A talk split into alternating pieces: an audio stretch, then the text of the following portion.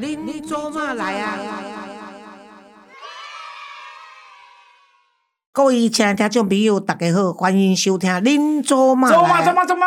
哎，啊，我是黄月水哦，啊，边仔一个哦，讲伊是周公都还会插戏，对啊许常德啦这。个世界有走马，就是有周公。对啦，好啦，随在你的，没有问题啦，我接受啦，互你的条件啦。吼诶，许常德我讲哦，顶回咧讲这陈洁如的这个事件哦，他们讲陈洁如、陈英杰哎在讲陈英杰这个歌星的事件哦，我看真的得到很多的回响。我坦白跟你，Gary 这边也一定是收到了不少的这个啊，他是叫他叫 Gary 啊，哎他叫 Gary 哦，哎，我们 Gary 今年要结婚了哦，我们是同婚过了以后，他我支持我其实我们不同婚上次那个游行啊，有找我访问我啊，嗯。然后他就问我一个问题是支支不支持同志结婚？嗯。你看哦，游行的人的单位来问我这个问题啊，我说我当然不会支持，不管是异性恋、同性，我都不支持。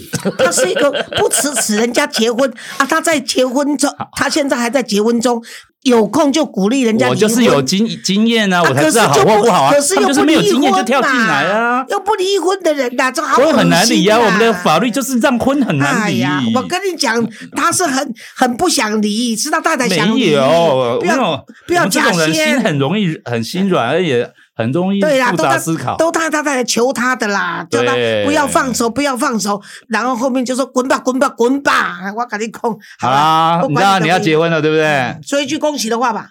加油！嗯，因为离婚才需要恭喜，结婚因为要接受很多考验嘛，所以说要加油。好了，等你离婚那一天，我们就举牌去跟你唱恭喜恭喜，恭喜喜雄鹤啦！哈哎，我跟你讲啊，那个徐大德还谈谈你的本行。嗯我跟你讲，虽然我很讨厌中国共产党，可是对于中国的这个流行音乐的这个歌手刀郎哦我一向很喜欢他。嘿，他从一向很喜欢，是早期就喜欢了嘿，吗？对对对，我早期就喜欢他了。哦他不管是他的那个他的那个第一次的出版的，还有他那个呃二零零四年的那个二零零一年的那一场雪他二零零四年出版的是二零零二年的第一场雪。哦啊，啊，然后他有他有，譬如说那个呃，手心里的温柔，是他其实每一首歌哈，是像像我在我的节目中就说过，他那个手心里的温柔是他在新疆的时候看到一对老夫妻，是，然后他们分隔四十多年，战争的是关系分隔四十年，后来又在一起。他去借住他家的时候，隔天看到这一对老夫妻两个人在晒太阳，老公公的手碰在阿嬷的手上，就嗯就让他写的这一首。手心里的温柔，主要是会讲到刀郎，是我看到《中国好声音》像你 gay 先的几个做做的这个这个节目，你好像有有去当过评审，是不是？呃其他的节目哦，其他节目哈，但是中国好声音，因为我有陪去比赛的人去两次，所以也大概知道那个比赛，其实那个比赛是很残酷的，就是因为因为因为因为可是后来就发现是作假啊、应该是怎么讲？就是说，我觉得啊，就是当一个可以瞬间哦制造那么多钞票的的一个地方的时候，你说会把人性扭曲啊、变变成什么样子嗯嗯嗯啊？就是而且那个那个是，而且那个实在是太多了，而且等于是一个创举，就是以前从来没有这样的一个比赛嗯啊啊！突然像一个一个大红，然后呢，大家又想要追一个梦，然后事情还没有 back on 之前，大家都嘛用力的谈，嗯，对对，所以就变成这样。也就是你你想要光选手哦，你嗯你看有多残酷，他为了要集中管理。就不管你的舒不舒服的，应该按照一个歌唱比赛，我们是不是要让那个唱歌的人一个舒服的状态，他可能表现的最好，嗯这对节目最有帮助嘛？你看他们，他们就是没有这种概念，他就是为了集中管理。比如说那么多人要比赛哦，全部早上好，比如六点到拉拉比泡面，就带去去去现场，然后就关在一个一个大房间里面哦，然后一个一个上去彩排啊，从那时候开始哦，就一直彩排到半夜十一点才结束哦，然后再采访一下讲一下，然后集中再管理再回去，等于说回到饭店的时候一点多了，你说你这样能撑几天？说的也是，哎嗯，就是光是这非样，人性，光是这样，就是其实是就是你可能就已经淘汰一任何一个比赛，可能就会跟你讲说，大家都很公平啊，也不是只有你这样子，对吧？就是其实光这一面就有这样子的，嗯。影响其他的部分会是这样子，所以而且他们那个当裁判的话，当评审的话，他就是有个椅子，觉得你觉得说你赞成这个啊、不被淘汰，你就可以把椅子转过来。嗯后来就是由那英啊他们这些人在掌控，所以呢就发现说，如果转个椅子就要三十万到五十万的价钱，所以选谁当歌星第一名其实都内定的啊。这个是以前早期早期台湾也是这样子啦，但是现在就是中国经济起飞以后，这种陋习、这种人性的丑陋面都已经跑没没出来了。应应应该想一想说，以前发生这样的事情呢，可能就是啊，我们都知道有很多潜规则。嗯。啊，比如歌唱比赛、地方型的或干嘛，就是你想说，其实比赛其实很难真正的公平呐、因为你你想说这个是主观的就是就算你办一个奥运好了，嗯。全世界各地的人就是起跑点就是不一样，有些地方就是这资源很多啊，很丰富啊，嗯。那有些地方就是资源很烂啊，嗯对不对？就是但还不是一起在这个比赛，嗯。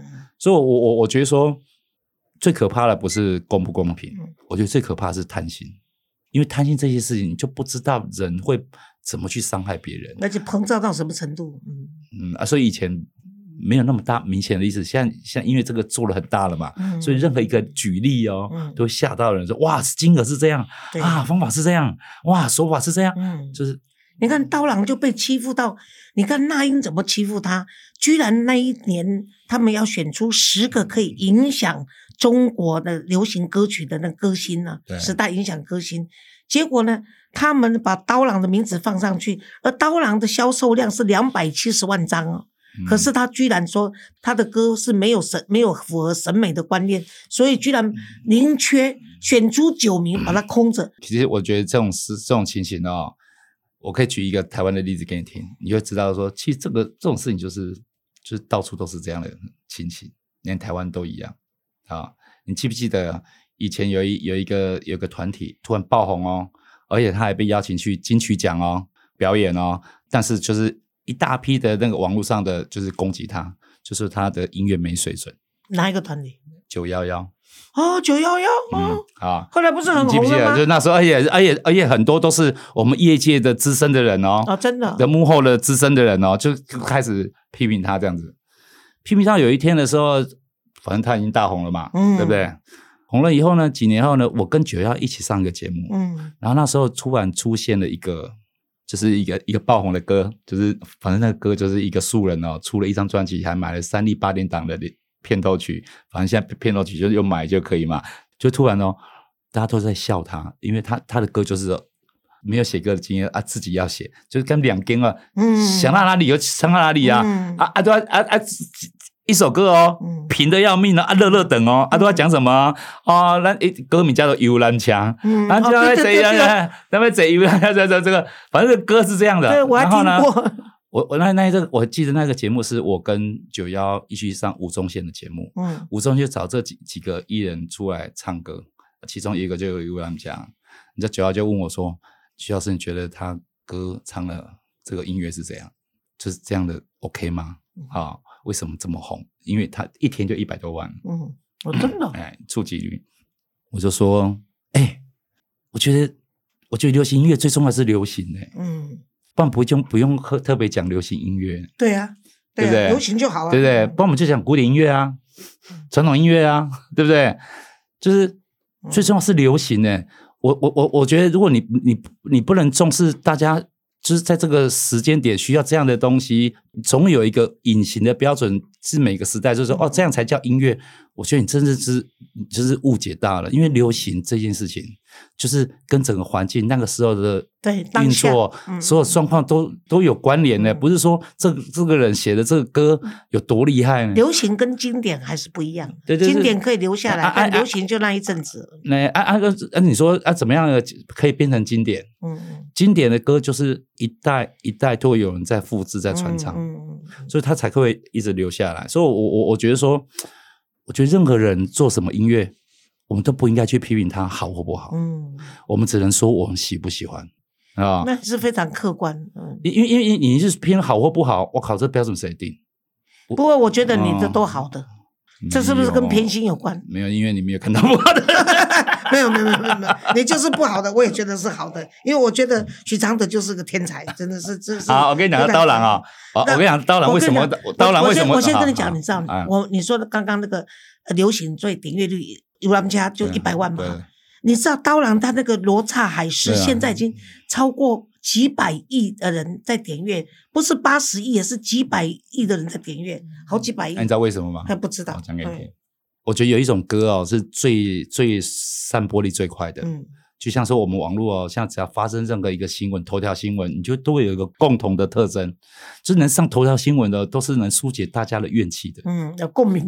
怨气 嗯，要怨气才可以哦嗯，怨气才有力量哦，有共鸣不一定有力量哦，要怨气。就说我靠，这个闷亏有人替我们出来了。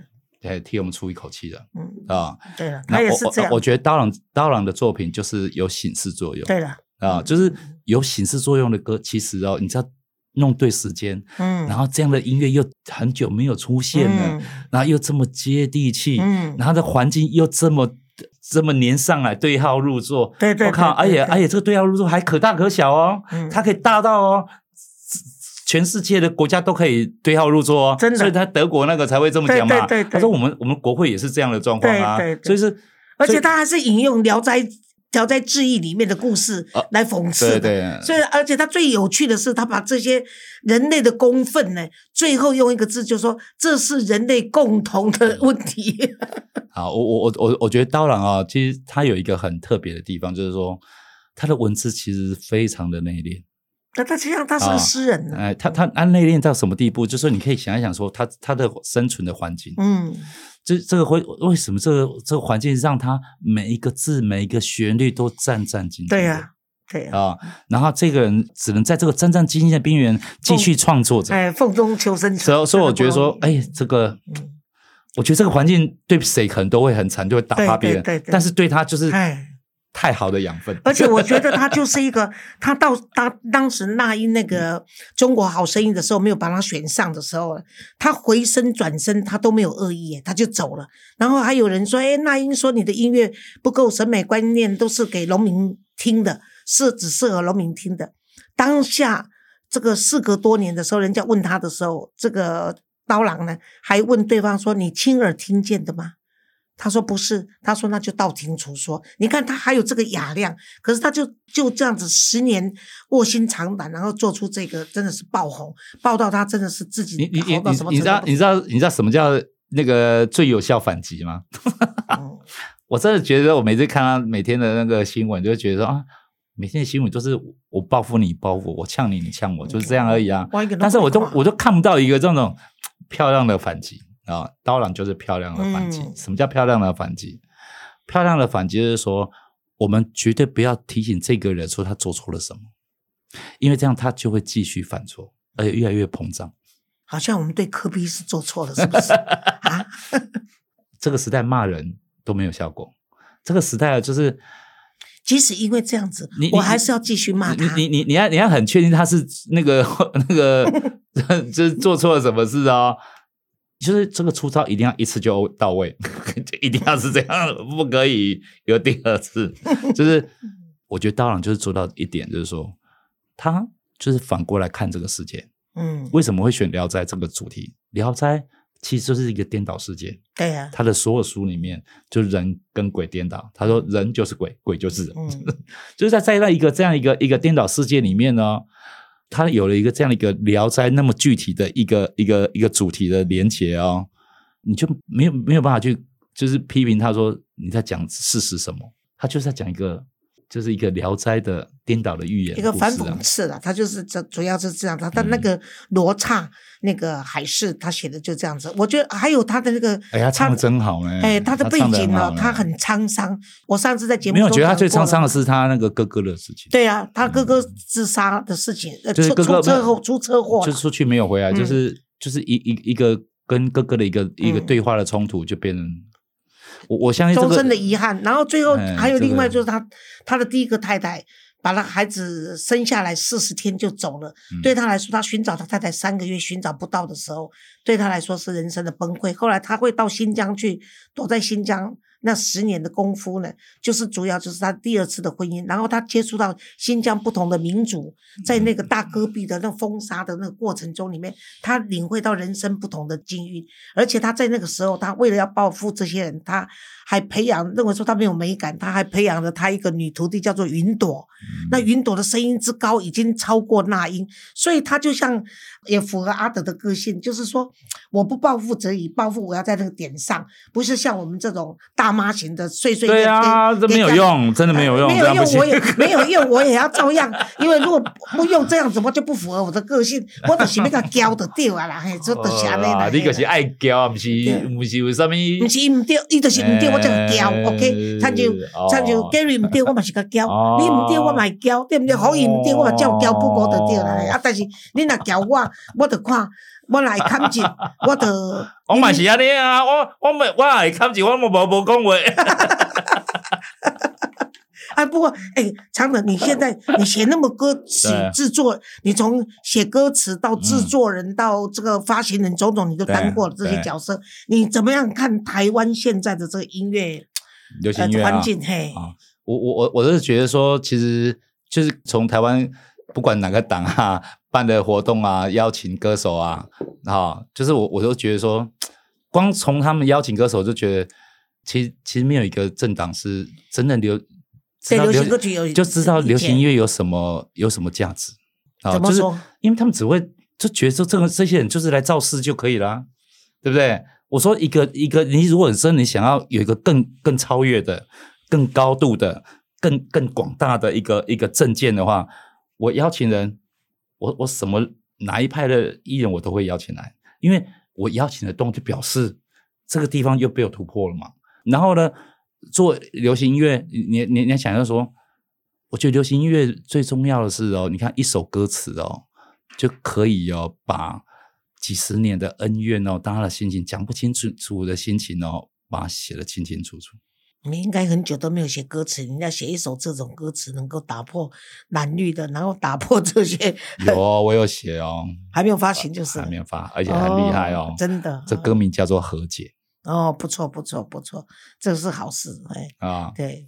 不过我跟你讲啊，嗯现在在这个啊、因为现在都是，譬如各政党他们的造势呢，都是由他们自己主办了，不像以前呢、我们早期在我们那个年代，那时候民进党刚要成立政党嘛，嗯。所以都是民间的力量大于政党的力量。嗯。啊，所以他那时候都是造势晚会，也会请一些比较亲绿的这个歌星啊、演歌星、呃歌星来表演的时候，可是他们那时候是完全不懂得尊重，就是是因为我跟他们建议，他们后来才改成你知道什么叫不尊重吗？不尊重的场子就是说，我觉得哦，最不尊重的就有几个点，嗯。因为有时候选举难免会来我们公司敲歌手去演唱嘛，对不对？你知道我我我我觉得最不尊重的就是有几个有一些，比如说啊，我跟你很熟，所以你来唱免费的嗯啊。第二件事情是啊，你那个要要要唱什么歌哦，来来唱的时候，要要你唱一些哦，替我画声的，比如说嗯爱表这呀，对不对？嗯其实我每次听到那些白痴的那个政政治人物在台上讲说讲一段话啊，然后对不对？你连自己都不确定你自己对不对？你还为这个？这个是演讲的最大的机会啦，可是他们都没有学起来。我是教专业演讲的人，嗯如果说你问下面对不对好不好，嗯你是自取其辱，因为如果下面都没有反应，你得僵在那边。我对他们最不满意，是因为很多歌星，当时那时候我在帮他们助讲的时候，我算是最红的嘛，他们就跟我反映说，他们最不应该是，不管是演讲者也好，演奏者、表演者也好，刚好讲到一半，结果呢，主角进来了。